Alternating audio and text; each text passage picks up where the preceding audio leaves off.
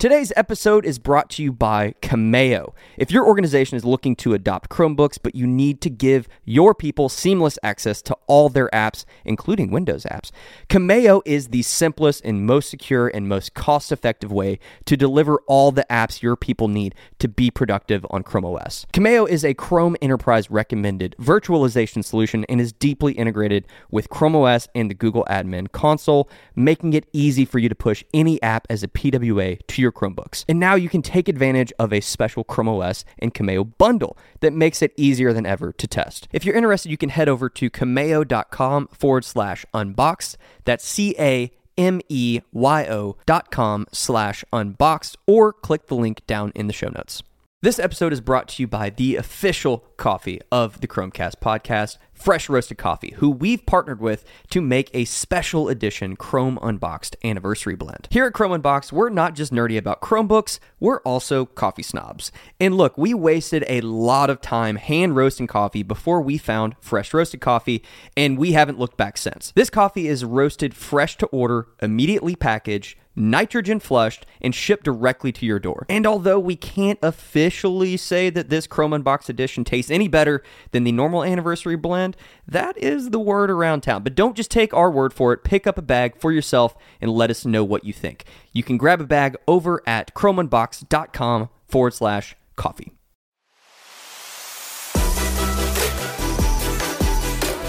Welcome to the Chromecast, the official podcast from Chrome Unboxed, where we unpack everything from hardware to software in the world of Chrome and Chrome OS, so that you can be more informed on all the latest updates, changes, and devices.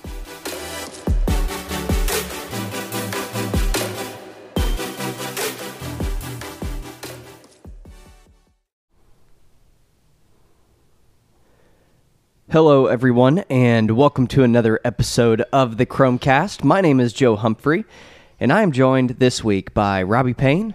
Hey, what's up, guys? And Gabriel Bringers. Good morning.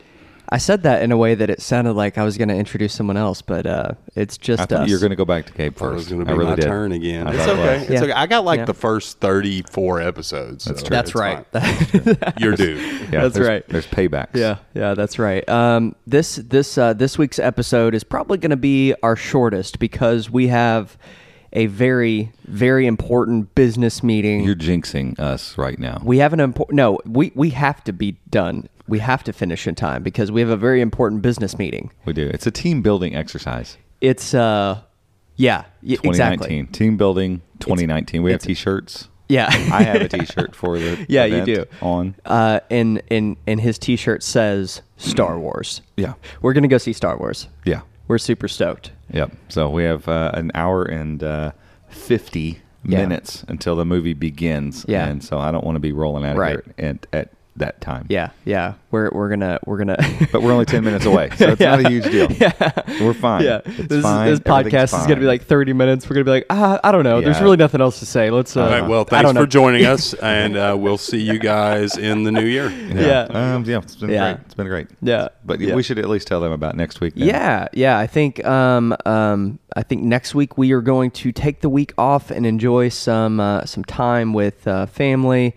And a little bit of extra time maybe to dedicate to some writing next week. So no podcast next week, but we will be back at it in the new year. And the new year is going to be fun. We have a lot going. We've been in this. I'm sure maybe some of you listening have heard about our kind of transition and how these things happen sometimes with startups and entrepreneurial endeavors. You know, we go through these phases, and we're getting really settled in. We've got an office. We are all working on this project full time now. And which is nuts. Yeah, it's insane. It's insane to think that, this time last year, we had been having conversations about me stepping away from the marketing job.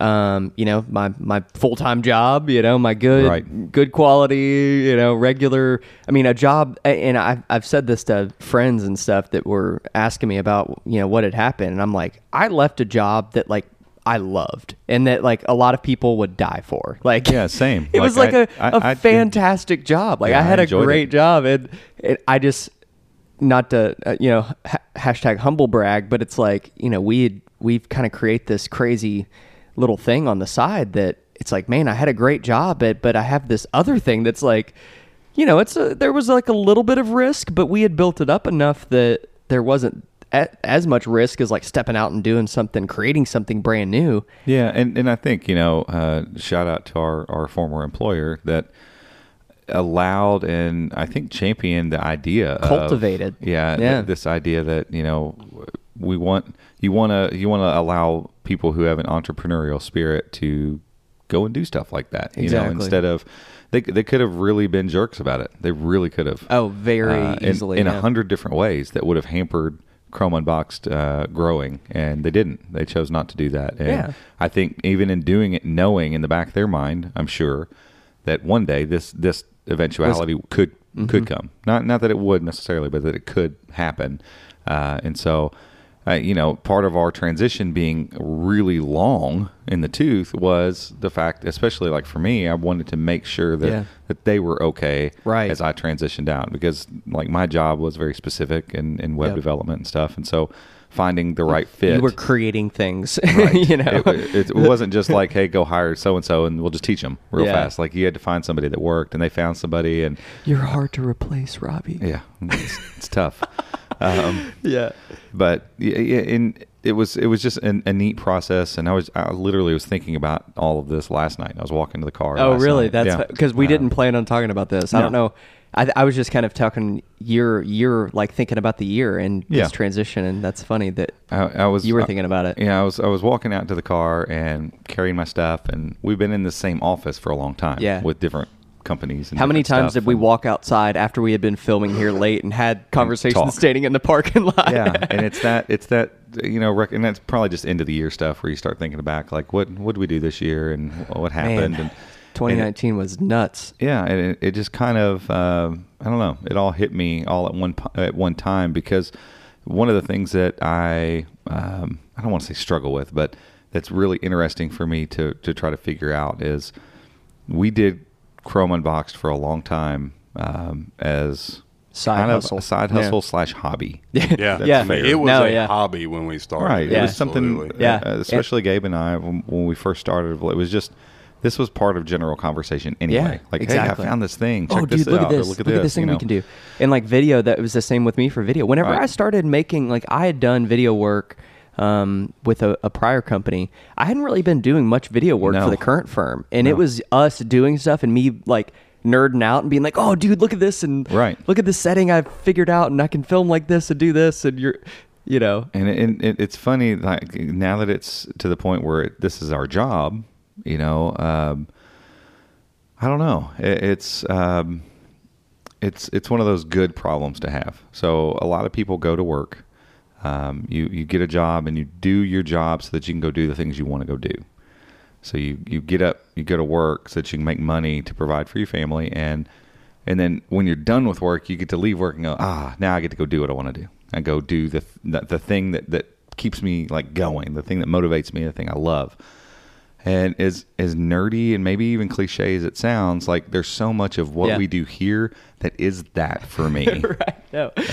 And you and I have talked about this like creative thing a lot, like the creative outlet like, that some people need to have, and oddly enough, like our job provides that creative outlet. Like scratch that itch here, and so that's the part I'm having to adjust figure out since November 1st, since I made this full time. This is my job now. I still have to tell myself, like, this is my job. I can't believe this is a job.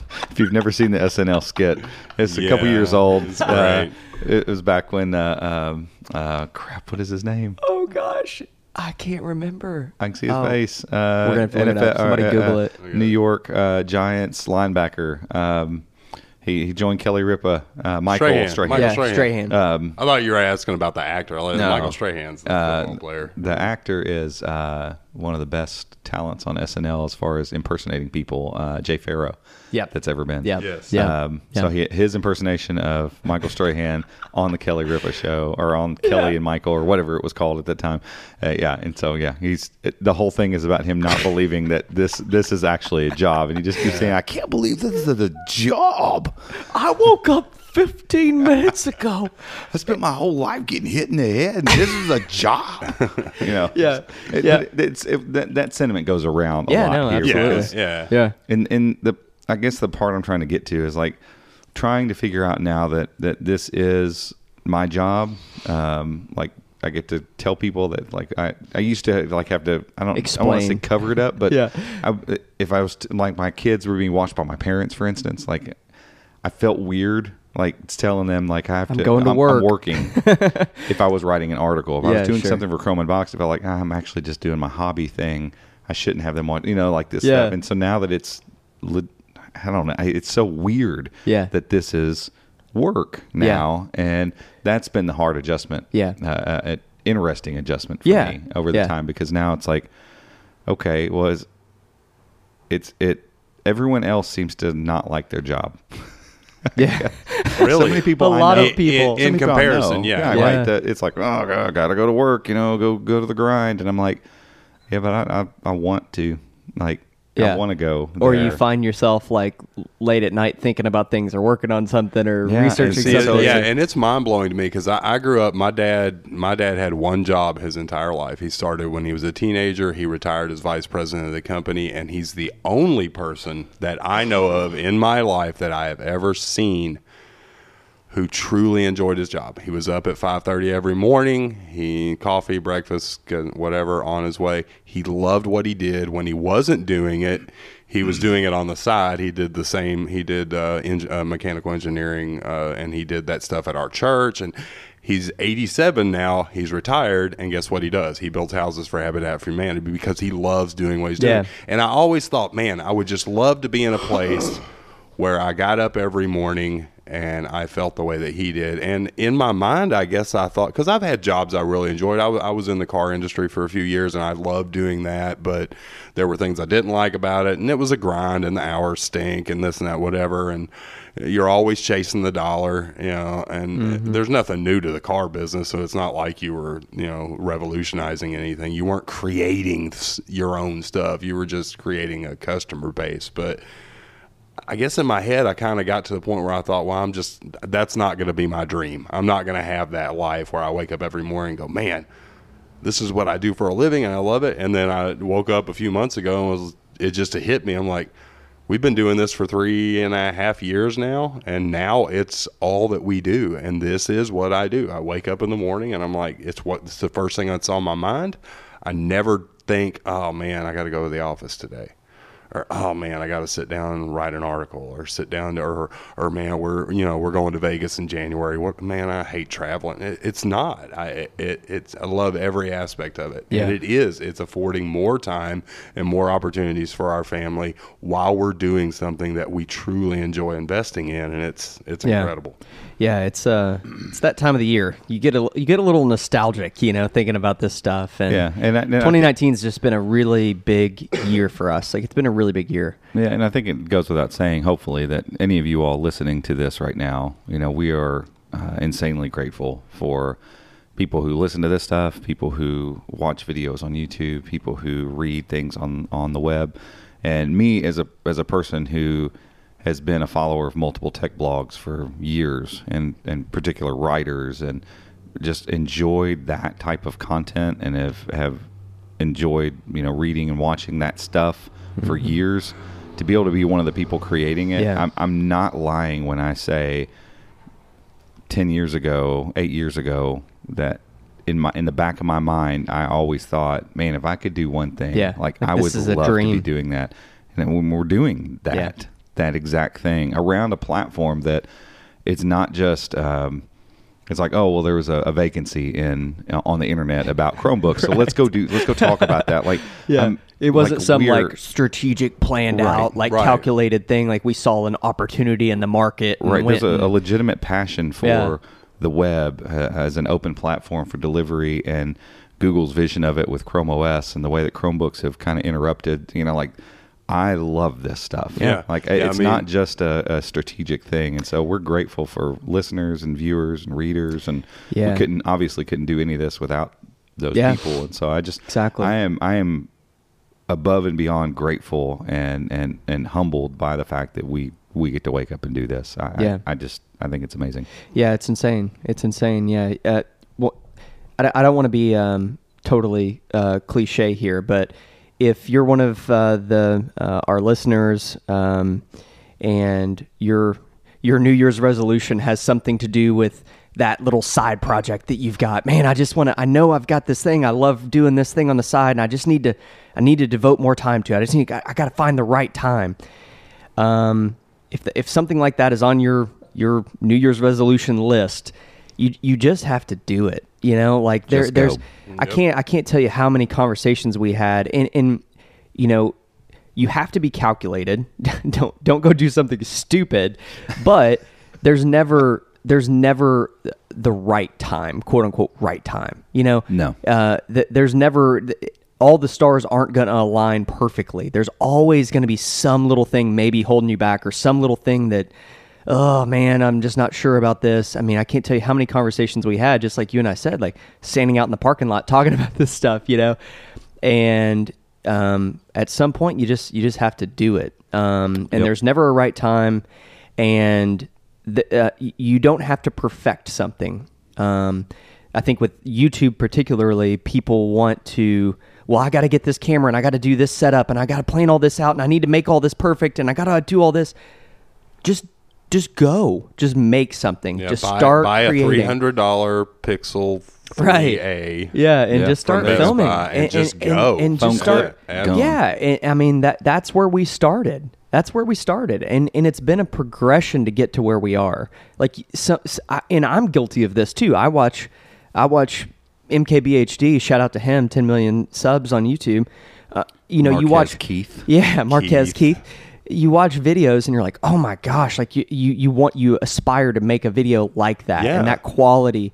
But it just I mean, he's been doing it for 10 years. Yeah, look at his 10 million view video and look at where he started. Yeah. I've watched his first video, I don't know how many times. It's fascinating. He was a kid in his bedroom with probably a webcam, to be honest. Yeah. Oh, it was bad. Yeah. You know, and he had got a new laptop and he decided to review it. Now look at him, 10 million subscribers. Yep. So... all of that to say, if you have an idea, if you have something you want to pursue, just go for it. But now we're going to switch gears, and we're going to talk about some Stadia stuff, because Stadia's been all over the news. How many articles have we written? I've got 2 articles I'm working on. You published 2 yesterday, and then one. Man, there's just been a lot. There's a lot going on with Stadia. Lots of moving parts. It's funny because it launched, and it was kind of anticlimactic, because it was like, oh man, here comes the Stadia launch. And then it was kind of like, oh, there's like some of the stuff isn't here, and where's my buddy pass, and when's my code show? So it felt a little bit and now it's like they're like rolling into it now, and there's just one thing after another that has been showing up. Well, and it's good to remember at this point that Stadia is, as of yesterday, 1 month old. So whopping 1 month. Yeah. And so it's I guess because we've been talking about it for so long, once the launch happened, that first month, it became really easy to just feel like it's been around for a while, even though it just absolutely hasn't. So it did launch with, and it was missing features, and it was missing some of the stuff that they promised when they first announced Stadia. So a lot of people have said on the internet, you know, they should have kept it in beta. Probably, but I think that's just a label. Like, I was ready to say, what is beta? Let's be honest, that's what it's in. Yeah, right, I mean, now. The Play Store was in beta on Chromebooks for 3 years. Yeah, honestly, that's like funny. Google put stuff in beta and it has a hard time coming out. So I'm kind of glad they just launched it. Like, you just got it out the door. You just here it is, and ultimately they didn't make it wide open anyway. You have to pay to play. So really, I think they have until February to get most of the stuff shaken out before Stadia Base is going to be the point where tons of people are going to jump. Well on their way. Well, I mean, every time you turn around, it's like, oh, here's that thing. Oh, remember that thing? Oh, here it is too. And oh, here's this too. And so it feels like by, you know, probably end of January, most of the stuff's going to be in place and be ready for that February Stadia base launch. But yeah, a lot of stuff has happened in the course of a month. Yeah, for sure. Yeah. So new games. What? How many games now for the pros? There's 26. Four freebies. Yeah, four free games. There's 26 total titles now available. And Tom Clancy came out 2 days ago. Yeah. And so that launch this week's launch. Yeah, if you're on included, Pro, buy that. $30. Oh man, I've only played for a little bit, but it's going to be that's my kind of game. Like I've been waiting for one that I could really kind of sink my teeth into a little bit. This one is going to be it until, like PUBG or something like that. You just couldn't get into Destiny? It was just too big for me right now. There's a lot of investment in Destiny. I love the game. Like I could see myself getting into it if 100%. If I had the time to just... And Chrome Unboxed would no longer be making videos. But if you think about I'd have to honestly probably not spend any time with my wife or my kids or on Chrome Unboxed or... I would probably have to forsake most of the shows that I watch, all that stuff, because Destiny is super time consuming, but the story is massive and the world's massive. It's a really cool concept. The problem I have with it right now is that with where they are in it, I think we're multiple download content pieces in at this point, and the story continued from Destiny 1, from what I understand, talking to a guy that's in the co-working space here that has played Destiny 1 and 2. There's so much lore and story, and for Stadia players, we jumped in. They don't introduce you to any of it. You're like, what is happening? The intro sequence is hey, you've got 5-minute walkthrough. Ghost you carry around. Yeah. You're a guardian. The earth fell apart. There you go. And you're in the middle of the story already. And so I'm the type of person I like to play games, and I like to feel connected to the storyline if it's that type of game. I loved playing through the Zelda game that came out on the Switch, but I got to play through it with my kids. My daughter, we would trade off and we'd sit there and play, and my wife would sit in there and watch, and we'd it was, the story of it was captivating enough that we played it over the summer and it was fun. Destiny's not a game my wife's not gonna sit and watch that, and the story isn't nearly as captivating, and it's just a lot of shooting. He's just constantly shooting these big robots and all this kind of stuff, and so it's not even necessarily about covert missions or anything. It's a lot. It's a lot to jump right into the middle of, and so I've just had a hard time really connecting with it, other than playing it just to see Stadia work. Basically, 5 minutes in a dune buggy in Tom Clancy, and I'm this is my game. And just playing it a little bit, I'm like, this is going to be awesome. Because I haven't even gotten through enough of the first stuff to get to the multiplayer stuff yet, which I'm kind of glad of, because I need more Stadia people to buy it so that there's people to play with. It's intense though, man. Yeah, it's stressful. And the gun, the gun action feels really good, and it's cool. And so that launched, Borderlands 3 launched. There's part of me that wants to get into Borderlands 3 because it's always looked really intriguing, but it's the same type of thing as Destiny, where it's a lot of co-op stuff and these longer missions, from what I understand. So, and that's my problem with a lot of games like that. I need to be able to do bite-sized pieces. Yeah. I need 20-minute sessions. If Destiny had a mode similar to say the Gulch in Halo, I'd be all over that. Where it's just a quick, quick one-on-one or team-on-team. Quick match, I'd be all over that. Well, they do have the I can't think what it's called. They have multiplayer that in Destiny, but you get to carry your stuff into those things. So these guys that have been playing for a while and have insane weapons and stuff, they just smash you. You're done. I mean, I didn't even come close to standing a chance in one of those multiplayer matches, and so I'm which means then you go, okay, we'll go play the longer match. Or the co-op stuff. Develop your character. Yeah. And so until you do that for a while, it's a massive game. And so for people that want to invest in that, it's great. Yeah. It's just not my cup of tea at this point. So the interesting thing in what we're talking about here is we've been able to just hop in and try these games, and we're sitting and talking about the game. We're not talking about correct. Well, man, Stadia. So I was trying to play Destiny, and Stadia was stopping. It wasn't working. It was lagging. Of that. No. None of that, dude. It's been insane. I haven't played Destiny at all, to be honest. I have only been playing Grid, the car racing game, because that's the kind of stuff I'm into, and I freaking love it. I'm hooked on it. It's bad. No, it's good. No, it's great. It's been really fun. It's been really fun. Oh, Dragon Ball. Forgot. That was the Dragon Ball Z. Yeah, which I'm going to check it out. I love Dragon Ball and Dragon Ball Z.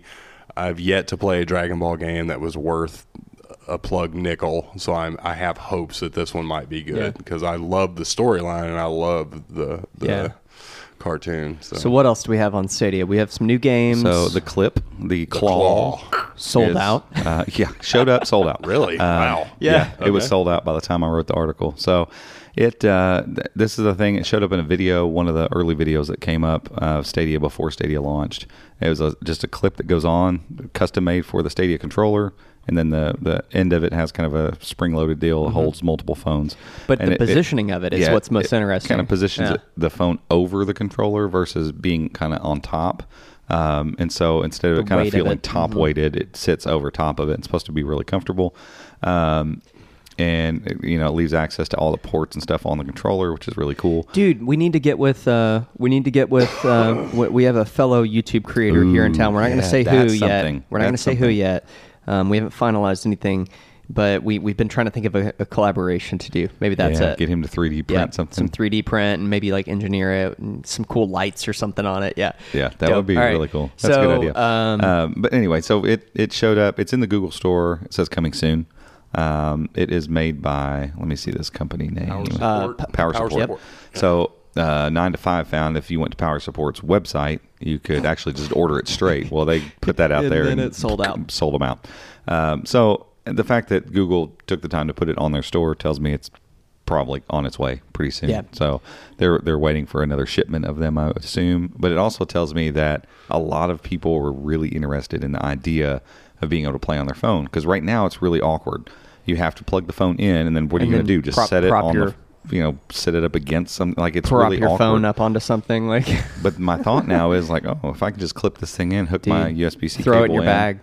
Like, throw it in your bag. You're on the train. That might be kind of awesome. It's going to be fun. Yeah, I mean, obviously you still need good internet to play this kind of thing on your phone. And currently it's reserved for Pixel 2. Through the current Pixel, right? Original for playing Pixel on your phone, yeah. So 2 and up, but that's going to expand pretty soon. So the minute it gets on iPhone, digging through some stuff. Yeah, digging through some Twitter threads, and people are asking about iOS and Samsung support, and of course, you know, they just have a canned response right now. That's, well, we hope to add more devices, you know, in the future, you know, blah, blah, blah. I can't imagine they're not going to launch it on those things. Yeah, so, as February nears, I think so. I need it on that OnePlus 8 with the 120 hertz screen that's coming. Yeah. No, dude, the Asus ROG Phone 2. Yeah. Well, that's the benefit here again. You don't need gaming specs for this stuff. Yeah. Like, yeah, exactly. The phone doesn't matter. Yeah. The Pixel 3a will run it just as well. Yep. Which is pretty awesome for you could go grab the 3A XL from the Chrome shop, our gift guide, $400, and play Stadia on it. Yeah. What else do we have? We've got another thing, Stream Connect. Let's not forget about that, because that's dope. Is that what that's called? Stream Connect? Stream Connect. So that's one of the features, like some of the promised, like cool stuff that Google promised when they announced Stadia. This was one of the things they showed in that initial keynote that was like, oh my God, how's that even possible? They used Tom Clancy as the example. They used Ghost Recon. And the idea being, okay, if we were using Xboxes, for instance, and we were all, you know, playing a game online, and I wanted to be able to see my entire team's viewpoint, you know, imagine like, you know, an actual tactical type thing. If you have an eyepiece on that has a camera, in real life, I would be able to look and see what you're seeing. So if you're saying, hey, over by that tree, there's such and such, I would actually be able to see what you're seeing, so I know what you're talking about. Well, like, I can think of a million times this would be beneficial playing PUBG. Like, a million times. So when we play PUBG Mobile, and you're like, oh, I got eyes. Where? 225. Well, from my location, and you're trying to like triangulate 130 from where I'm sitting. I don't know. I'm trying to look at you on the map and go, okay, in general, you're looking that way. So, and then you got shot behind, you know, the tree with the hill and the rock, the house on the green one. I'm colorblind. As you're trying to reload, and scope up, and then I'm dead. Yeah, and then I'm dead. And so, no offense, he really is colorblind. I am. I'm color deficient. Yes, says the eye doctor. We're Robbie and I are both color deficient. Yes. I can see most. That's why I like my video scopes, because I can measure things.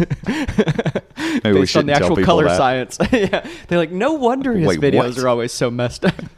That's why he's so red. Yeah. No, that's because I'm German.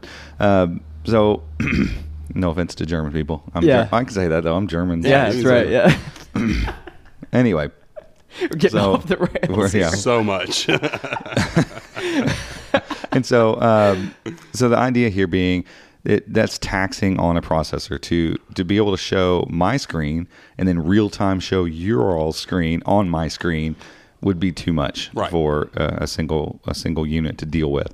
Well, Stadia doesn't have those limits because they're basically daisy-chaining one massive server beast computer to another. That processing power is not an issue with Stadia. So they can do things with this, with like Ghost Recon, where if we were on a team or we're doing a co-op match and you're like, hey, I've got eyes, check this out. I can see real time all of their screens too and look at this stuff, and that's bonkers. It's wild, man. Yeah. I mean, it's some pretty cool stuff that could happen from that because that's not available on other platforms. Like, that's a Stadia thing.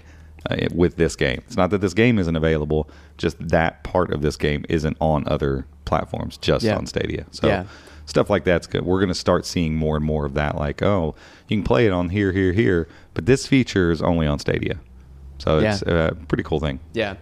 And then there was Google Assistant rolled out also, right? Yeah. So I'm trying to remember all this stuff. I didn't write it down. It's limited. There's a lot. Yeah. You can ask the weather. You can now launch games and stuff like that. So, I mean, it's limited. But as long as the Chromecast screen is up and your Stadia controller's on, you can click it, say launch, blah, blah, blah, and you can be in it. So if you have the Stadia app on your phone, can you trigger the assistant on your phone to pull up games and do things? I don't know. We need to test that. That'd be interesting. Let me grab your phone. Try it. I'm assuming you'd be able to say, like, open this Stadia app, but can you be like play game? Yeah, play a certain game where we're gonna have game track. Anywho, so that's a cool.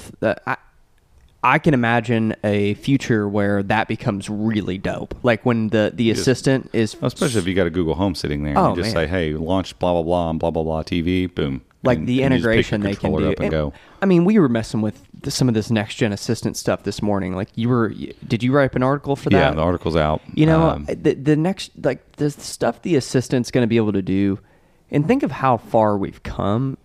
I mean, in the past 2 years, like, I mean, we were talking about, like, I can remember not long ago, my house didn't have a single smart speaker in it, and now they're everywhere, and they do all kinds of stuff. You mean I'd have to go around and turn on my lights and all this? Oh, that sounds terrible.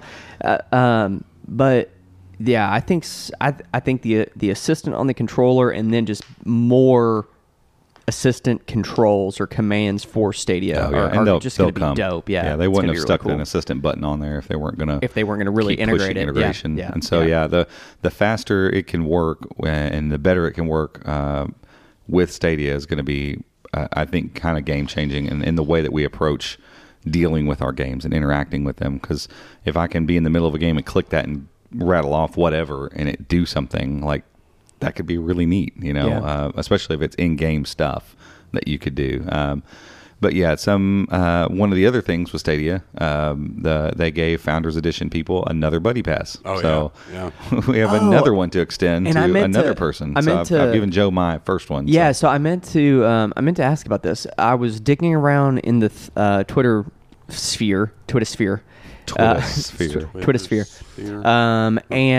there was some conversation about someone who has a buddy pass. Could they perhaps go buy a Premier edition and extend their existing buddy pass? And Stadia basically said, no, you can't do that. Same goes for Founders people. If you were to like buy, but then I'm like sitting and thinking about it. I'm like, well, by the time it's done, like the regular one's going to be out.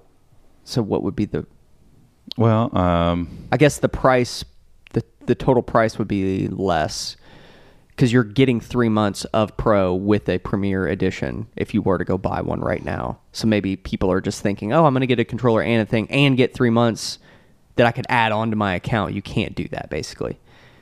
Oh, so the total, So they're saying you can't use a buddy pass with, because if you have founders and you go buy the Premiere, you're not going to get that extra $3. Correct. Yeah. So if someone has founders and they're like, I want another controller and another Chromecast, I might as well just go ahead and get another Premiere to extend account. It. Yeah. You could do it that activation code goes to your account. So I wonder. I'm assuming the same's going to apply for the buddy pass. Like you've already given me one. I'm assuming I'm not going to be able to use another one to get an extra 3 months. Which honestly, for me, like the base is probably going to be where I'll land. And I'm the same, and I think Google knows that. I don't think that their business model is we have a majority of pro players. No. I think it's just for those. And I think maybe some of what they're doing right now, like they only promised a free game a month for pro users, and they've given us 4 already. And so if they do another 2 in the beginning of January, I mean, they're 6 games. Trying to keep people in. They want to get people hooked. Yeah. They want to get you to go, maybe I will keep this. Yeah. I can't imagine not having this. Those go away if you cancel your pro, right? Yeah, they're gone. And you get discounts on stuff. But like for me still... At this point right now, if they were like, okay, base is ready, I would go to base. As soon as my thing's done, I would go. Yeah, because you bought the games that you would want to play. The stuff that I want, I purchased. So, and to me, stuff. 1080p is enough. Because in general, my favorite way to play is on my Chromebook. I like getting my mouse and keyboard out and playing on my Chromebook. That's my go-to. That's where I would prefer to play. And so, and even my TV in my living room is 1080p, and we don't have to get into the science of why 1080p, 4K aren't necessary, in a living room situation. Once you're 6 feet away from that XYZ size 1080p screen, your eyes can't tell the difference anyway. So I haven't upgraded to 4K mainly because of that, because I don't see any reason to yet. And so, 1080p is going to be plenty for what I'm going to do. And then you'll just buy the games you want. Yeah. Right. And you have your controller and now. Some people may get pro just for that. And if 6 months from now there's 5 titles on Stadia that you want, it would. What is pro? $10 a month? No, $10 a month. It would be worth paying $10 one time to get the discount on the 4 or 5 titles you want to buy. That's true. You'll say, because what was Tom Clancy was, it's $60, right? Now, was that a pro discount or was it just discounted in general? I think it's a pro discount. I don't think know. You get that. Sure. It says pro next to it, so I would assume that's it's for pro people only. That's something we'll just have to wait and see once it all rolls out. I'm curious how they'll handle that once there's an availability. I wonder if you activate pro and you pay for a discounted thing, if you'll have to keep pro activated for X number of months. Right. So that people don't do that. Because, you could pay for it for 1 month and then go, turn it off. I just wanted to say $100 that you will keep your discounted games if you buy them, but they haven't said if you activate. I think pro, we just gave them an idea. Hopefully, no one from the Stadia team is listening. Because honestly, it's all data anyway. If they're selling a game for $30 as opposed to $49, the developer and whoever is still making a fair share of money. Sure. Yeah. There's no physical product being shipped. So you're buying a license. Yeah. Yeah. Yep. So, lots of Stadia stuff. One other quick thing I do want to mention, the existing Chromecast Ultras that are out there have a firmware update that should have completely rolled out by now. They announced it 2 days ago and said it was going to be rolling out over the next couple days. That basically allows existing Chromecast Ultras to work with Stadia. I've confirmed it over at my house, and it works great. And whenever I first was looking into this, I was like, what is the news here? I don't really understand, because anyone who has access has an Ultra because you got it with your Premier pack or your Founder pack. Right. But then I'm like, oh, man, it's perfect for people like me who got a buddy pass.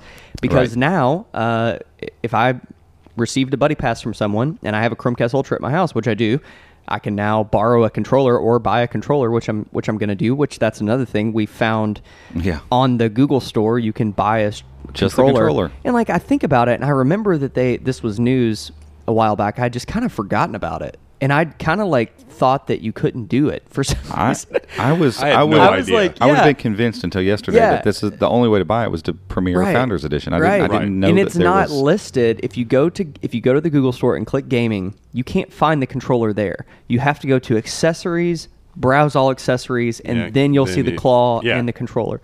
So, anywho, if you have a buddy pass, you can go buy the $70 controller. And if you already have a Chromecast Ultra, you're in business and ready to roll. And this is also cool for anyone who is using who has early access to Stadia, so someone who bought a Founders or Premier Edition pack, and have another Chromecast Ultra around the house, or maybe they have a Chromecast Ultra, you know, in a different room, and they want to play Stadia there. Well, boom, sure. Now you're good to go. You're not limited to that one Chromecast Ultra that shipped with your pack, because yep. those up until this point were the only ones that worked. So it's cool stuff. It's just more multi-screen stuff. I mean, they're just allowing people to play wherever they want, and that's the beauty of Stadia. A couple other things. Stadia also now has launched a regularly updated blog. It's called Save Point, and so it'll kind of be delivered via the keyword, so Google's main blog. It's just kind of an offshoot of that, but it's a place where they are going to regularly update everyone on what's going on. And they made a good point in launching this, because they said, look, with Stadia existing in the server, like, you'll never see, oh, Stadia's updating. You know, you take your update. Here's what you can do now. My Switch does this all the time. The kids will load it up, and it's like, there's an update available, and you click it, and it's like, go find something to do for the next 15 minutes because this needs to do its update, and that game needs to update. You don't see any of that stuff with Stadia. It's always updated. When the new Destiny season started and that whole new pack came down and Xbox and PlayStation users were having issue, you know, installing this and doing all that. Stadia was patched and done. Like, you just turned it on and it was there. Like, there was no, like, the idea of downloading and installing your patch and updating your system, all of that is gone. There is none of that ever, you'll never see that stuff. Yeah, because PlayStation, it was like a 4 gig update, but you had to have 80 free gigs for the update to install. You don't have to worry about any of that. No, none of this stuff. It's wild. You shouldn't have to worry about any of that, but you won't have to worry about it. That's ridiculous. So their point was like, hey, since all that stuff's happening on the server, you're not going to ever see it. So we want to make sure you understand all the new stuff that's happening. Yeah, it's great. Around Stadia. And so it's great. You'll see us reporting on that, obviously, and talking about that stuff as they roll it out. This particular one, though, I don't think there's anything in it that we hadn't talked about. Yeah, that we hadn't already talked about. But, you know, it's cool that they're putting it all together. Yeah, good on them. In one space. And then there was... other thing. Oh, yeah. The store is now in the web UI. So if you go to stadia.google.com and... That's where I prefer to play. There's your $250 Chromebook? Yeah, I was rocking Tom Clancy on this $250 Lenovo pink. Pink? I know it's pink because they told me. I can't see pink. $250 little Lenovo C340 with the most basic specs ever. I've actually been working from this. We're going to review this guy probably next week or something. I don't know, some point pretty soon. And it has just been rocking. I mean, it's got 11-inch device, right? Yeah, 11.6-inch, little, you know, just regular HD. There's nothing special about this. Convertible. This is an entry level Chromebook comes in 2019. Like, this is it. It's got a decent screen on it for a cheap Chromebook. Yeah, touchscreen, convertible. Yeah, huge bezels and a little bit of a mushy keyboard. But I've been working on it this will be my third day working on it, and I'm not. I mean, yes, right. Not to spoil any reviews, but I mean, how far they've come compared to the entry-level Intel. Yeah. Entry-level Intel device 2 years ago. It's wild. Yeah. I mean, like I just always hated Apollo Lake devices. I was never a fan of Braswell. Like, I felt bad that kids had to deal with these in schools. Yeah. This is legit. Yeah. Until I had literally multiple graphic things open, I had Pixlr X and Gravit open, and the image I was editing had multiple vectors in it, and a 6,000 pixel wide photo that I was dealing with, and in Pixlr it was open. I had 12 tabs open. I was playing music. I had my IDE open because I was doing a couple edits on some style sheet stuff. Full blown, multiple desks, extended monitor, all of it. And it until I got to the end there, like all that stuff open, a couple animation stutters. Wow. But I mean, my God. This isn't stuff your kids are going to be doing. They're going to have like kids YouTube and maybe a couple windows. Yeah, I mean, it's wild. Like, for $250. Yeah. It's crazy. And that's crazy to me. And I'm happy. I'm so happy that Chromebooks in this price range have gotten to this point. Yeah. Like that makes me very, very happy because people that go and cheap out on Chromebooks, because it happens a lot, people are like, well, if I'm going to buy a Chromebook, I want a $200, $250 one. well, cool. Now I don't have to feel like, hey, you're going to go buy this and go, whoa, Chrome OS is terrible. Yeah. Hey, you bought. Everybody that's buying the Samsung 3 this holiday. Just stop. Just stop it. I know it's you're gonna it's on sale for $99 though. No. All right. Sorry, I derailed you. It's on the web though. You can buy games, and that's where you. So we're that's where you play. Get to play and be able to click into the store, and I can purchase. And I'd actually bought it right here on this device. Wow. Clicked in, hit purchase. When it said purchase confirmed, hit the play button, grab the mouse, and playing. Like, so that's the difference. Brilliant. Like, that's the difference. So like online gaming has existed in kind of different forms. You know, you've been able to play games online. Like, I was talking with some friends, and they didn't quite understand Stadia. They're like, yeah, like online gaming is a thing. Like, I mean, the Steam community is massive. Yeah. We have source games and stuff like that people pay. But like what you just described is a prime example of what Stadia can do. Why it's you bought a game. You didn't have to you didn't have to install it. You didn't have to put it on your physical device. You just clicked play. Right, because I mean, Robbie plays what, Counter-Strike? On Steam. Yeah, CSGO. Like CSGO, and I'm big Day of Defeat player and stuff like that. And those they're online. They're generally lower res, and they're not too taxing on your computer, but you still have to have some hardware. But anytime you go to a new device, you have to log into Steam and you have to download the game. The game is running locally. The server's just rendering the other players in space in real time, which is why you do have to have hardware. That's what makes Stadia different. Yes. Well, and think about Google's doing all of that. Again, think about the scope of what they'll end up being able to do with multiplayer because of that. Because one of the hiccups with multiplayer, like when you're playing a game like PUBG or Fortnite, you have 100 points of data that all have to be talking with one another. Like it's unacceptable to play PUBG and scope up, and the server didn't render that guy that was 300 yards out, or meters, I'm sorry, in PUBG. He's 300 meters out, and it didn't render him, but it rendered you, and he saw you and shot you. Like, what happened? It happens. And in general, like that part of it just isn't acceptable, and it's no good to play a game where that happens on a regular basis. Thankfully, they figured out how to not make that happen, but with 100 people, it's taxing on that server. Well, with Stadia, all of that tax is gone. Like, they don't have to worry about that because it's not having to ping all these different regions to get back to the main game server to tell everybody else. Like, think about all that data that's having to be. Every time I take one step, my phone had to tell the server, the PUBG server, hey, he moved in this direction.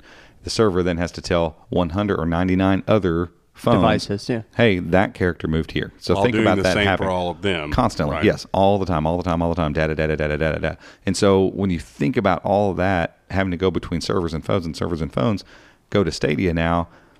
All of the game and all of the players are all playing on servers that, quite possibly in that instance, could all be in the same building, could all be in the same row in the server farm. Like, they could be within feet of one another. And so now, instead of it going here and there and back and forth and pings and all that, all it has to do is register your commands. That's all it's doing. And so all the people's positions and all that stuff's all sitting there in the cloud already. And so it saves all of that issue, which then is going to allow them to go, oh, cool, well, we can put 400 people in here because this isn't a tax on us. We don't have to worry about all that stuff. And so those are the things that differentiate cloud gaming and cloud streaming in general. It's the reason we get so geeked out about this stuff is because this is like Stadia is to gaming as Chromebooks are to laptops. It's the same kind of concept of leveraging it's cloud computing. It's this like cloud computing future that we really truly believe in that is allowing Stadia to happen and do what it does. And, you were talking at the very beginning of this whole podcast about we believed in this. We were nerded out about this future of cloud computing, and we were so intrigued by it that it was a hobby, and it's something that we've been, interested in ever since. Stadia is that. It's this future of cloud computing and cloud gaming where you don't have to have a $500 console or a gaming PC to do any of this stuff. It's going to happen in the cloud. And I'm trying to find, I will find it. I'll make sure I find it and link it in the show notes. There is a brilliant piece by one of my favorite writers right now, Dieter Bohn over at The Verge. And he's talking about, I can't remember the title of it, but the whole point of the article was around this idea that and I still have this like fantasy that this could happen, that we would have a phone, that one device that is our all. You know, you plug it in here and it's my desktop. You plug it in there, it's my tablet and whatever. And how he basically made this point in there, and I'd never thought about it, that as a society, as a whole, what we have done is we have decided basically that that's not the way that we actually want to work. We have decided instead that the cloud is that thing, that cloud computing is that way that all my stuff is everywhere I need it to be. And I'd never kind of like put those things together. For some reason, the hardware of it and the software of it were almost in different regions in my brain somehow. And yet when the way he put that, I was like, you know what, that's true. We have decided that, and Chromebooks do the best at taking advantage of that, of saying, you know what, I'm going to store all the necessary bits and elements and settings and a lot of files. But the way that my stuff's laid out and all that stuff, I'm going to store it in this cloud-based thing so that I can just open a Chromebook up, sign in, give it a handful of seconds, and the experience is the same here as it was. And that's why it's so easy to review these things. Like, I'm working on this Chromebook I'd never cracked open. It wasn't like I had to go through this monotonous setup process and just logged in, you know, and all my stuff's with me. Well, all that same stuff is available on my phone too. Like, so what would be the point of making sure my phone's plugged in and so I can use it? Because I don't want to keep a bunch of files locally. I don't want to worry that if I drop that phone, everything I own is gone. Like, why would you want that? Everything can be stored in the cloud and it's available everywhere. And so that fact has replaced the idea of, I got this one device that's my all in all. And it's like, huh, I hadn't thought about that. And Chromebooks do that better than anything else. And Stadia is the same idea. Now it's not stuck with, hey, you know, that console, my console died, so well, I'm out of luck, or I lost that game, or hey, I misplaced my Switch, which my kids have done before. They misplaced all our games one time. Like, we went 2 weeks to know where the games were. And since I only had physical copies of those games, that was done. I was like, well, there's a few $100s out the door, and we don't have any games to play on the Switch. And so... You were like, kids, this is your fault. Yeah. We don't have any games. I can't play any video games. Yeah. Luckily, I'd already beaten Zelda by then, so my use for the Switch was kind of done. But in general, like, it's just this idea of cloud computing taking the place of that. And I think people don't give cloud computing enough credit for all the ways that they use it already. Yeah. Oh, yeah, sure. You know, before it was even a thing to really think about storing files in the cloud and backing things up that way, I was already kind of using cloud computing. Like, I would constantly email files to myself so that I had them in a place where anywhere I could go, I could get it, you know, and it's cool to think of where it's come in 10 years, how much better it is to use server-based computing. And I saw an article in my feed the other day. It was just talking about the article title was, "The PC is dead, long live the," I think it's cloud PC or something. I don't know. And their point was, like, Windows isn't dead. You know, the operating system isn't dead. Yeah. But the idea of everyone putting everything on their hard drives and carrying it around with them, that idea is becoming more and more extinct over time. As we get more connected, there's just, why would you choose to do that? Why would you choose to have all of your hardware on you, where one drop, you know, kills all of it? Yeah. One drop and your files are gone. One, you know, crapped out hard drive and you're ruined. Like, why would you choose to live that way? Why would you choose to do your stuff that way? And so the future's in the cloud.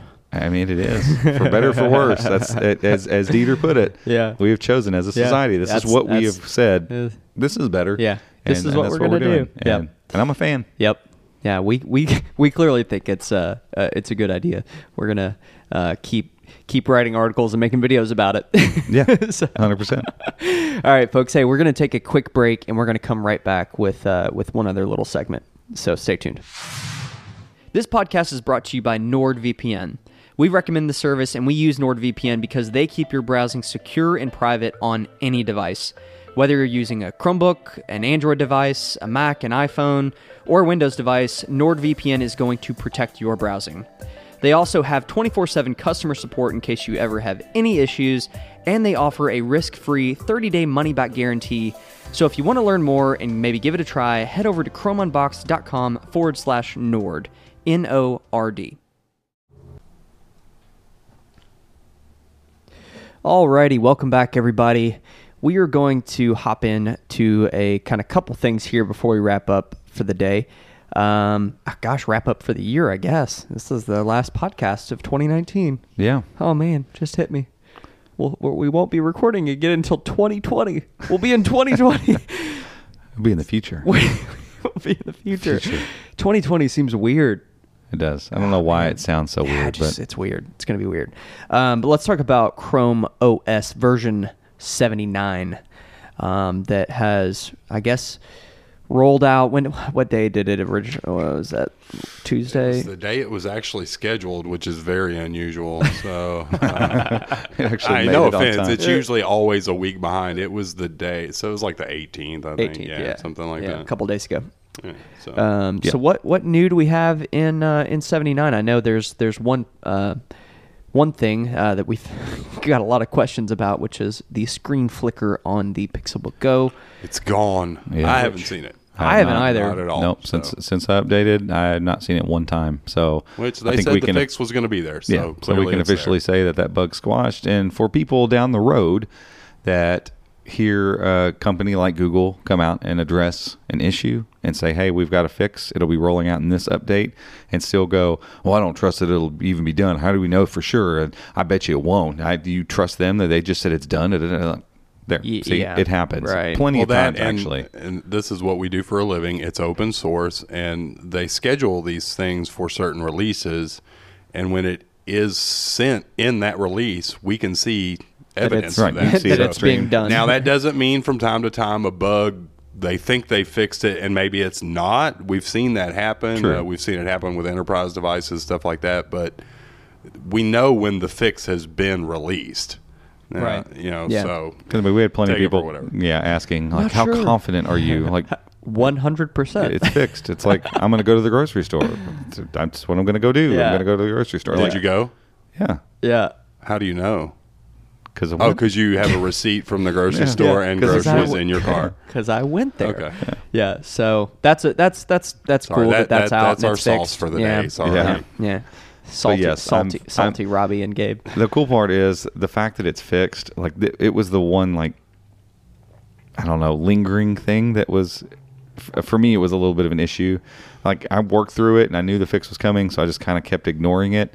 But it's one of those types of things that makes you feel like the device you're using is brittle. If I can use that word. There's the screen flickering. Like something's wrong. Is this a good device? Right, is this thing cheap? Not saying that. Yeah, not saying that it's perfect, because for some people it may not be perfect. But when everything about it is what you love, but there's that one thing, it makes it not perfect. Right. It was before we knew it was a software bug, then there's that lingering thought of. Is it a hardware issue? Display cable? Is it a flaw in the Pixelbook Go in general? So knowing that it's fixed, recall it is all those things. And now it's just uncertainty. It just makes it feel solid again. It just gives that little bit of uncertainty in your brain that makes you I'm not sure about that. Yeah. Should I do this? Should I buy this thing? So right now we can say, this is the reason that this device is our top pick for the holidays, because. It's just great. Yeah. It's just great. I was trying to think of another way to describe it. It's just great. It really is. It's swell. And the device that I've been using, the device I've been using, I haven't had the screen flicker at all. You've never seen it? Not one time. Not one time. No, that's wild. And I use it almost. I use it. That's the one you're using. The one I was using, right? And I saw it constantly. See, that's so Gabe weird. Saw it constantly. I saw it. My new one seemed to get worse. It was bad. Is it something to do with being plugged in though? Because I'm never. No, because I noticed that at home on the couch. Interesting. Yeah, it was constant. So weird. And it was just quick. It's almost like a fluorescent light that's flickering. You notice it even more when you're looking away from it. So I think when we were on extended monitors, we noticed it more. But I did notice it at home. I did. Oh yeah, I saw it on the couch, so constantly. Yeah. Weird. Anywho, but yeah, it's gone. Yeah. It was a software bug. It's fixed, and they fixed it in the first update since it showed up. Like it was handled the way it needed to be handled. Things happen, but now it makes the whole package of the Pixelbook Go just. Feels so much more solid now. Yeah, so. Yeah, it's great. So what else do we have in 79? Yeah, we just quick rundown. Lock screen media, that's pretty cool. So now you have kind of an ambient thing on your lock screen. If widget. Widget. Yeah, there you go. Widget. Thank you. A widget, if you would. A widget. I was thinking toast, but it's not toast. It's a widget. So you have YouTube Music playing. Works with Spotify. They say dozens, so it probably works with Vimeo and different things like that. But you just have a basic global media controls on your lock screen when you have music playing. It works when you're casting, too, which is pretty cool. So you've got music cast into one of your speakers. You lock your screen, and you still have your controls for whatever's going. Mouse acceleration, if you know what that is, then it's important to you. If you don't worry about it. It does. Do people like to turn that off? I don't know. I wonder if it would make any difference with Stadia. I need to try it turned off. Maybe. Because like, I know Steam like has that setting in most games where you can turn off. Now, I do have my mouse is customized in Steam, so I can see that. But for general users, basically no one, do like Steam allows you to do like raw input. You can do raw input, and then it lets the game choose how to deal with when you flick the mouse back and forth, you know, that kind of thing. So I just literally turned it off because when you mentioned it, I was like, oh yeah, I forgot to mess with this. So I turned it off on this Chromebook. Like I really don't like the way the main part of touchpad acceleration that I find useful. And I think they implemented this in Windows years ago, was the idea that when I'm trying to get fine motor stuff, when I'm trying to move just a little bit, like it somehow knows that, I guess, you know, the way that you accelerate your finger across the trackpad. And so when I'm moving small distances, I get these nice fine motor movements. When I turn acceleration off on here, it's almost impossible to get those little fine movements because it's all static. Every movement's registered the same. That move moves the mouse this much. So I wonder if that would actually be beneficial to flip that off whenever you go to Stadia and let the game interpret your mouse movement. Chances are, if you use a Windows device or whatever, or you're probably used to having mouse acceleration on and don't even know it. So if you turn this off, you would be like, oh God! Same thing Robbie said. Why in the world would you want to turn this off? But I'm sure that there's probably some. I like Australian scroll. I mean, I automatically turn my Chromebook is set backwards from what the default is, and I can't stand, like, if I'm in guest mode on a Chromebook, it drives me nuts. It's backwards to me, but some people are used to that. So hey, whatever. If you want it, it's there. It's in the settings menu under mouse, right? Yeah, device settings. Yeah. So a bigger one, in my opinion, is the about screen. So in the about screen with 79, you now have the auto update policy date of your device. This is a step forward. It's not a huge step forward because that means you still have to have the device in your possession, possibly have purchased it to see it. But if you go to the about screen under settings, you can see when your automatic updates will probably cease. Unless Google, extends unless they extend it, which they have for a lot of devices. Moving forward, it'd be great if this was something that was just listed in the specs on a box. You go to Best Buy, you pick out a Chromebook, you look at it, and you go, okay, cool, this one's going to get updates till 2030. Cool, I'll buy this. But, baby steps, I guess. So. Yeah. And especially with them using, like, this being in flux a little bit right now, like if they printed it on the box, that almost could be a deterrent if they were like, hey, we extended that one by 2 years, and now it looks, all the printed boxes say that it's going to end this, so they had 130 devices that got a life extension. So, but if they ever get to the point where we've talked here, where they get to that 9 or 10 years of shelf life, where we say, that just becomes the normal thing, then I think they could go where it's just part of the spec sheet that's listed on the box. So a couple other things not in the official release notes. Tablet overview mode for tablets has been polished. So it's, instead of having just the same size windows when you're in tablet mode and you go to overview, it just keeps cramming more windows into that space. Yeah, and it kind of looks ridiculous. Yeah, so now you get 16 by 9 little windows, and it gets to about, depending on the size of your screen, it gets to about 6 or 8 windows, and it overflows. So you can actually scroll horizontally back and forth. You can fling them off the screen or whatever. It just looks better. Feels like more iPad-ish, I guess. It's pretty similar. Like the iPad does, everything is all the same size. We were messing with this yesterday. Yeah, the cool thing is, too, like if you bring one up and snap it to the right, and then you take it back down to overview, it keeps that ratio instead of going back to 6. 16 by 9. So your open ones will be one of 3 sizes, I guess. There'll be the full size screen. There'll be a half size or a 3/4 or 1/4. Yeah, but it's just more fluid, so it looks good. And then a new app management. So you go to settings, and you used to have to go to I guess you had to go to Google Play and then go to manage preferences to see your installed apps. And then there was another place like Chrome apps to see your Chrome apps, or you could just swipe up your launcher. Now there's an apps management tab in the settings menu, and you can click into them. You can see it's basic information. So it's what permissions they have, and then you can uninstall them if they're not system apps. But yeah, I mean, sure. That's usually the basic stuff that people are looking for. Yeah. Like, hey, I need to go check. Why does this app have permission to do this? And right, just or like on your I just wanted to look and I mean, you should be able to go one place, see the apps, and this grabs all of them. So your Linux, your web apps, your PWAs, your Android apps. Right, it's all in one place. Right, because in general, we've talked about this at length, but in general, people just use apps. They're not going to sit and think as hard as people like us do about where those are coming from. Is that a web app? You know, or am I using the web app version or the Android app version? They're going to end up with something on their device. And so it's nice that there's a unified place now. Unified to go. App store. I'm telling you, man, it's a future Chrome OS.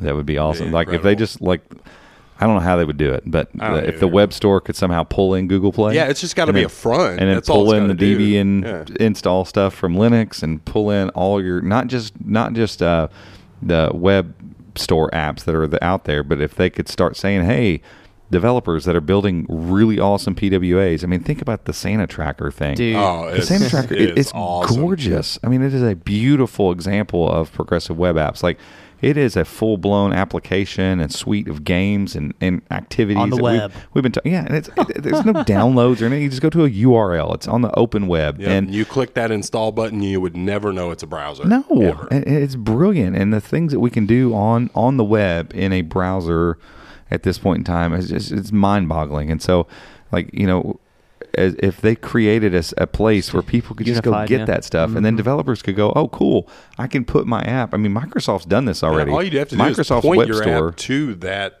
or they just have to have access to whatever repository your app lives in. Sure. So you have this unified store that literally is just pulling from Google Play, the Chrome Web Store, and then maybe they have there is a PWA repository somewhere, I think, or something. Well, it doesn't even have to be that. It's like PWAs can live on. Yeah, you just need to know what the URL, the public-facing URL is, and you get to. That's the beauty of progressive web apps. And you know, Microsoft is. I feel like in some ways the way that they're delivering web apps are a little bit ahead of Google. Like Google hasn't figured out how to corral them. Microsoft's actively putting progressive web apps in their app store. I mean, Microsoft's app store is a hot piece of garbage, honestly, for most people. Like it has a bunch of junk in there that people don't want or use. But the fact that they're just like straight up going, hey, like I think just the other day I saw a thing, Instagram's PWA is pretty dope. Yeah. And it's they've added it to the web store. Like it's part of the, you go in there, it's just an app you install. Yeah. Why not? Like why is it different? Why is a native app different than a progressive web app? And in truth, and it's the way that it operates, it isn't. So why not put them in there? And Google needs a way to deliver all of them. I have to believe, because I was in the web store the other day researching for an article, and it's starting to look really antiquated. It's just, it's a mess in there because you've got rogue extensions and all this other stuff. I have to believe that Google's working on something. They've got to be. If they're not, they're missing the boat. Just something new. No, even if it's just a refresh of the Chrome Web Store, something. You know? Yeah. I mean, I think they could be the front runner in the place where people go to look for web-based applications. Yeah. Like someone needs to be it. It's not out there yet. And as PWAs grow, at the end of the day, people need a place where they can go find them. Like I understand. Just build it. Robbie, just build it. Yeah, I'll just make it. Yeah, just build it. There are some services that are out there that do it and that do it okay. They need somebody behind them that's a big gun. You know, even if it was just a Microsoft or whoever, somebody needs to be the one that says, "Hey, here's the place where you come to look for apps. Some of them are this, some of them are that, but they're web apps, you know, and you can just install them from here."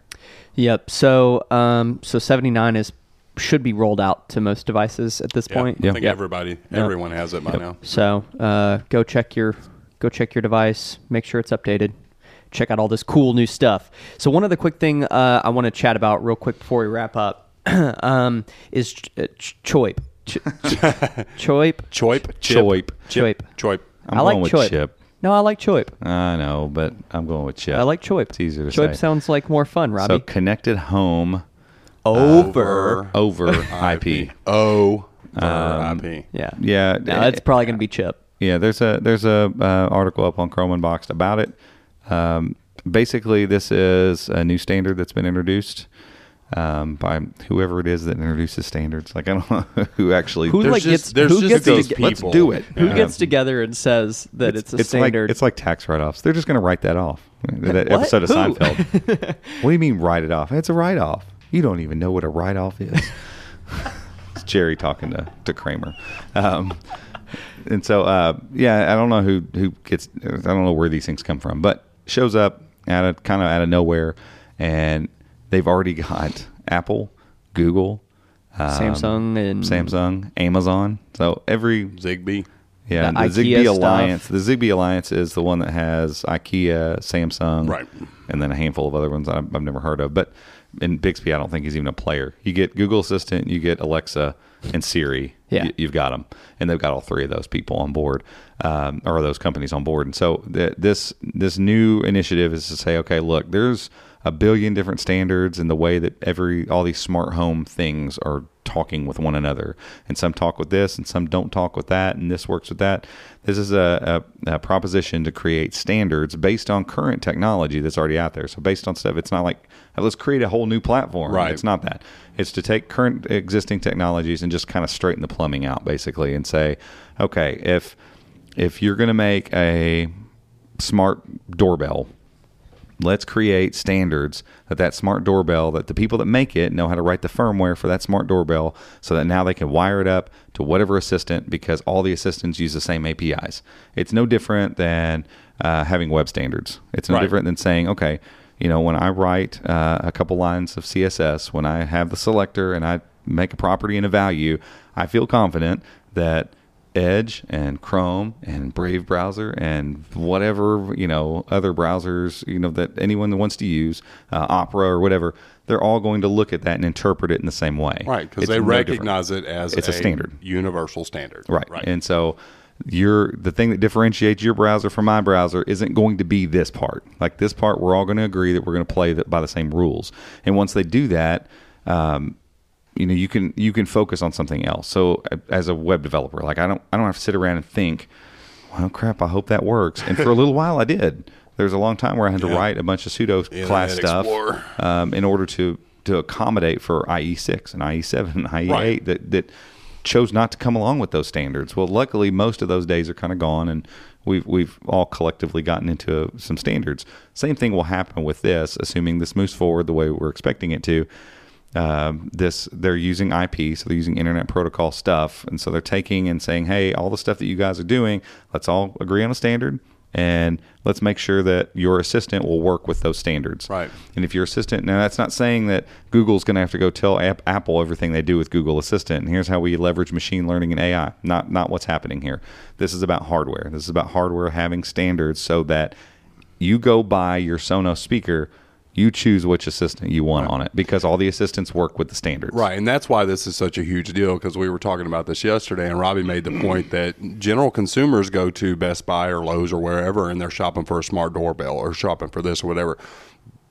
They now have to research, okay, well, is this going to work with the stuff that I have at home? Because honestly, if it weren't for the fact that it's not compatible with Google Assistant at the moment, I would have a Ring doorbell. I would, period. I like the Ring. I like everything that it offers. My wife wants one, this, that, whatever. It doesn't work with Google Assistant. A lot of people probably don't know that. A lot of people have probably gone to the store and bought a Ring doorbell thinking, oh, I can use it. Yeah, Google Home will work with that, right? Google Home this. It's smart. Well, I just have a smart speaker. Yeah. They may not even know that it's a Google. And I understand that there are people that may have multiple ecosystems inside their home, and that's great. If you have a way to make that work, that's whatever. But there are lots of people who live in Apple camp. Sure. There are lots of people like us that live in Google camp, and there might be 3 people that live in Bixby camp, whatever. And not to mention, tons of people in Amazon camp, Alexa, everything, because, you know, credit to them, they still, product-wise, hardware-wise, they've got the corner of the market. But to be able to walk into a store and not have to give a second thought about, I need a new smart bulb or I need a new whatever, I'm going to buy this one because I like the way it looks and I like what it does, and I don't have to worry about when I get home if I have to have a bridge or if it's going to work with HomeKit or if I'm going to have it. Oh, this doesn't work with the assistant. I got to take it back. Well, imagine for a second, like to couch this in real terms for most of you all listening. Imagine for just one moment if you bought your television and you were out shopping for a Blu-ray player. So you bought some Blu-rays and you're ready to go home. And I don't have anything that plays any physical media anymore. But imagine that you would want to do such a thing. Dated example. There are lots of people that use Blu-rays. I bought a Blu-ray player last year. I don't, but there are people. You can stream 4K movies now, right? Like oh yeah, we've right. been away from physical media for 2 years now. Is Blu-ray 4K? It's not. Yeah. 4K. Oh, is it full 4K? Yeah. Mm-hmm. Okay. Yeah. I was hoping it'd be less, but damn it. No. Yeah. No. So imagine, so you're going to shop and you're just like, hey, I want to go buy a Blu-ray player. You literally walk into Walmart. You go, that one looks good and it's got some of the features I want and it doesn't look hideous on my shelf. Cool, buy it. You go and go, I need an HDMI cable to hook it up because that's pretty much what most TVs use. Cool, I bought that HDMI cable, hooked it in. You go home, you plug it in, you put in your Blu-ray, you sit back on your couch, pop your popcorn, watch your movie.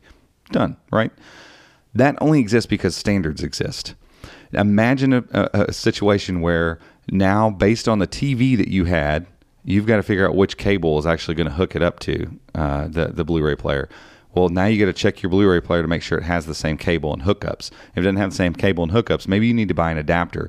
You need to make sure that the cable that was going to work with your adapter to send all the signal to your television. Oh, but you also need to make sure that, there's no electric standards either. So that plug you have behind your TV runs at 117 volts instead. Yeah. So you got to make sure you got an adapter that's going to work to run your Blu-ray player off the same thing that's going to run your TV. Standards exist for a reason. They make our lives 100% less complicated, and they're not always the best thing in the world. Sometimes they degrade, a handful of things because it's kind of like, consumerist communism, basically, but everyone has to do this. Yeah. Right.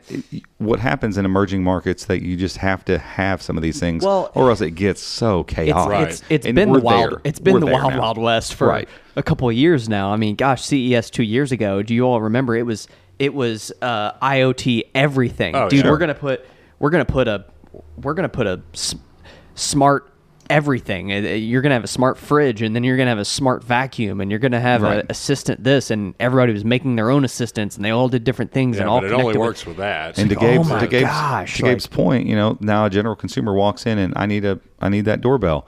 I don't know what it works with. I'm confused by this.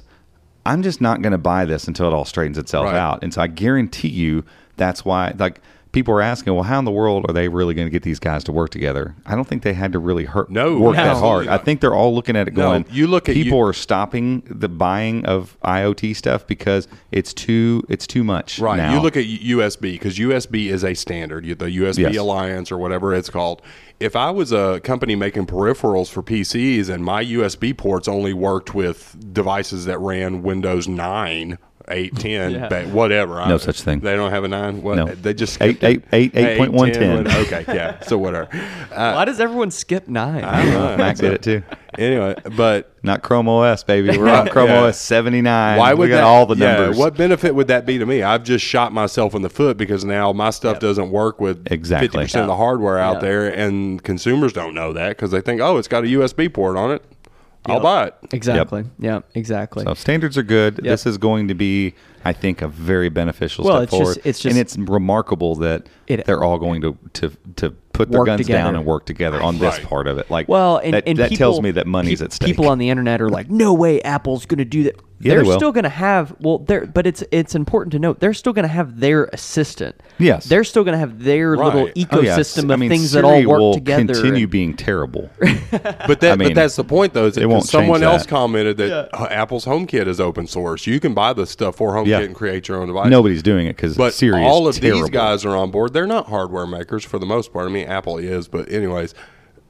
It's all about voice training and machine learning and all that stuff. If it opens the door for more people to, which it may not even do that, it just opens the door for people to act. Well, I guess it does because it's going to open the door for Apple users to buy products that used to not work with Apple. Yep. Now Siri is gaining more of that data that they use for their machine learning, which increases their AI because Apple does AI really well. It's a win-win. It's a win for consumers for sure, and I think it could be a win all around. a triple win. And I think it even, like, if people build stuff that, hey, this is going to have Siri built in, like, that also opens the door the other way too for an Apple user going, well, I could try that whole Google Assistant thing real quick. And the next thing you know, they're like, oh man, Google's like literally 100 times better than Siri in everything, in every way, shape, and form. So I mean, you have like a demonstrable conversation with you, the assistant, and Siri all at the same time. Yeah, they're just chatting with each other. They just go back. I want both. I want all of them. Whichever one's better. If you were wondering how, let them duke it out. Let them fight. If you're wondering how Robbie felt about Siri is hot garbage, and everyone knows it. No one is debating this. Bixby's garbage. When it comes to Alexa, Siri is, but Alexa's decent. Alexa's pretty good. Yeah. And what Amazon's done there, so it really is a fight between Alexa and the Google Assistant, depending on what you're looking for out of that particular assistant. Each one's better at one thing than the other. Yeah. Sure. Well, that's it for our main coverage this week. We're going to be back at it next year in 2020. We're taking a break next week so we can spend some time with family and relax a little bit for the holidays. A couple little things before we head out. If you need some last-minute gift ideas, head over to chromeshop.com. That's CHROMESHOP.com. That is where we've put together our 2019 Chrome Unboxed Holiday Gift Guide, our handpicked items that we all use every single day. I mean, literally everything on that list is stuff that we have used extensively. True story. This is stuff that, like, we actually have in the office with us right now. So these aren't just gadgets that we think are cool. This is stuff we've actually used and that we would recommend to anyone. And there's a lot of stuff on there that isn't just Chromebook stuff. This was any and all kind of tech that we're interested in, that we actually use. So go check that out if you're looking for some kind of last-minute holiday gift ideas. CHRMSHOP.com. That's our partner site, Chrome Shop. Go check it out. One other quick thing. We get asked a lot of questions constantly on social media. Hey, what Chromebook should I buy for my daughter who's doing this? And there's all these questions, man, and we try to answer as many as we can. We get lots emails. Of email. We get emails all the time, and we try to answer as many of those questions as we possibly can, because at the end of the day, our readers and listeners and viewers are the reason we get to do any of this. We try to pay that back to you guys and answer as many questions as we possibly can. But it's really hard. It's really hard to do. So starting in the new year, we want to answer some of your questions. So some of our podcast listeners, if you will have questions for us, obviously we want this stuff, this particular kind of segment, we want it to be obviously geared towards Chromebooks, Chrome OS, tech. These aren't kind of any and all questions. This is kind of more specific to the subject matter. But if you have specific questions for us, hit us up on Twitter. I think that's going to be the way we're going to do it for right now. We might tweak this and change it as we get going here. But for right now, hit us up on Twitter at Chrome Unboxed and use the hashtag #TheChromecast. And that's Chrome all spelled out CHROME. Wow, I forgot how to spell Chrome there for a second. It's been a weird week, man. I'm all jacked up on Mucinex. I can't talk. But yeah, so we want to try to answer some of your questions, and we're going to try to answer a couple questions. We're not going to be able to devote a ton of time to this, but maybe a handful of questions, 2 or 3, 4 or 5 questions if we have time, depending on what we get into with these questions. But if you have specific questions for us, please hit us up on Twitter at Chrome Unboxed. Use the hashtag #TheChromecast, and we're going to try to answer a couple of those. If you have some questions that you really need help with, we are doing a kind of more extensive Q&A for our YouTube members. So if you go over to our YouTube channel, youtube.com/Chrome Unboxed, there's a little join button right next to the subscribe button. And that's where you can join our YouTube membership. And for right now, I think we just have it at one tier. We're going to maybe break out the tiers a little bit and add some new things going into the new year. But we just did our first one. We're going to try to start doing this definitely monthly. And this is a live stream Q&A. You can submit questions beforehand, but then we answer some live questions too. And this is really, we try to answer every question. I mean, if we don't get to it in the show, in the live stream, we'll go back and answer it in a message or something. But that's kind of a more in-depth, more personal approach for our members to get access to us, to answer any and all questions. We'll try to answer any and all questions that you might have. So if that's a better fit for you, obviously we're still going to keep making all of our regular content, but that membership is kind of some little extra stuff, some little things we do on the side, some behind the scenes, and some of that kind of live Q&A access to us so that you can get answers. It's not for everyone, obviously, but if you're interested in that, go check it out. We're still going to keep making our regular YouTube videos, but that's kind of some extra stuff we're doing for you guys. So I think that's it for this week. Gosh, that was, I'm like trying to remember everything. That's it for this year. Oh, man, this year. Whew, man, I said it at the beginning, but I'm going to say it again. 2019 has been pretty intense. It's been crazy, man. We went from CES last year that was, well, this year, CES this year. Yeah. That was a different CES for us. We kind of started getting into this different realm of a news outlet. You know, we have all these meetings around, and we're going to meeting with these manufacturers, and they know us, and they're inviting us to come check out their stuff, and they want us to look at their stuff. It's weird, man. We're not. It's very different than going around the show floor and just finding stuff to talk about. Yeah. We have people that are now like, "Hey, look at our thing. Please talk about it." We go from that to getting into the year and having these conversations about what Chrome Unboxed is going to be and what we can grow it into and what we want it to look like. And in April, I quit my full-time job to work on this full-time. And then there was some transition, and we were working over at my house for like half the year, making YouTube videos in my living room. And that was really fun. That was a fun moment in the Chrome Unboxed life. And then we get an office. We're back in the co-working space, and we have a studio that we're testing out. Just more content. It just has all boiled down to more content and us being able to. And so, yeah, in November, Robbie went full-time. Gabe's kind of been full-time throughout all of this, but he's really focused in now and not doing any other kind of contract work. And it's just been crazy, man. It's been crazy. Yeah, it's been a lot of changes, a lot of shifts, and a lot of different things. And it's kind of come to its culmination, I think, in the last month and a half. And yeah, we're getting settled in. It's cool. Like, it feels like we did all that. We got all that out of the way so that we can go in 2020. We had a meeting. We sat down and kind of talked about some things. And you were, I think, the one that used this example. It's like we're just now to the start of the race. Like we've been doing all this training.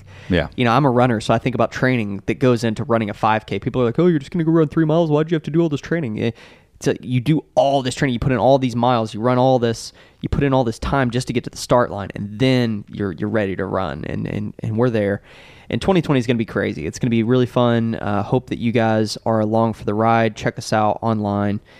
Obviously keep tuning into this podcast. This has been really fun. This has been something we started this year. So hope to keep growing the podcast and just making more content for you guys. That's what all this boils down to. So thanks so much for tuning in. Hope you all have a good holiday season and a happy new year. And we will see you all in 2020. See you.